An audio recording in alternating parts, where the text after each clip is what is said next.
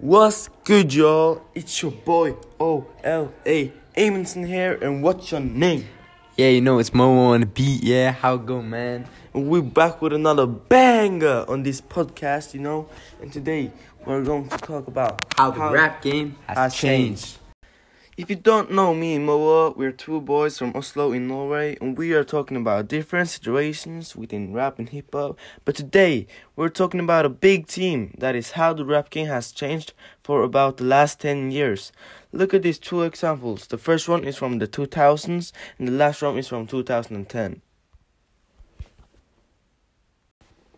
The first one was MOP with Ante Up, and the last one was my boy Wiz Khalifa with Black and Yellow. So, did you heard something different? Well, that is exactly what we are going to talk about today.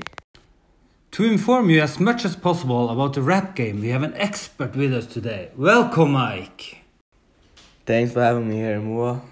So, Mike, tell me, how was your experience to rap? Yes, when I was young, like in the elementary school, I listened to pop music with my dad, but sometimes rap. We listened to Top 100 Global and in Norway. At home, we looked at TV program that was showing music videos in different categories. In middle school, my music taste changed to rap. The rap music changed me as a person. How did it uh, change you as a person? It's like if you were listening to Katy Perry, you were gay. But if you were listening to rap and did have the best rap taste, everyone wanted to follow your playlist and you became more popular. And you were feeling much cooler. I was like a gangster. Hmm, interesting. But I have noticed that the rap game has changed. But how? Hmm, I would say it started in 1979 when the genre first got a taste of mainstream success with the Sugar Hill Gangs hit and the 80s and 90s explosion of gangster rap. The gangster rap became popular and became the most commercialized subgenre in hip hop. The genre was often about stories of violence, drugs, and disdain for law enforcement. From there, artists like Nas, Tupac made their claim to fame. Jay-Z appeared in 1999 and became famous fast and is now one of the most acclaimed rappers of all time.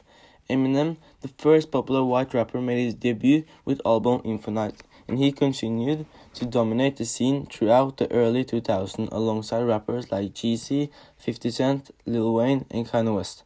The music in rap has also changed. As you heard in the two examples, the flow and rhythm were different. The beats were simpler in the 2000s. The vocals in 2010 was more flexible if you understand what I mean. But it's up to the producers and rappers how they will have it. For example, a slow or a fast beat. Interesting. I agree with you. It's been nice to have you here. Thanks for having me here. Take care, man. Well, that was learningful, and I hope you enjoyed today's podcast. And comment down below in the chat what you think have changed since the 2000s to today, because we are going to discuss some of your comments in the next episode.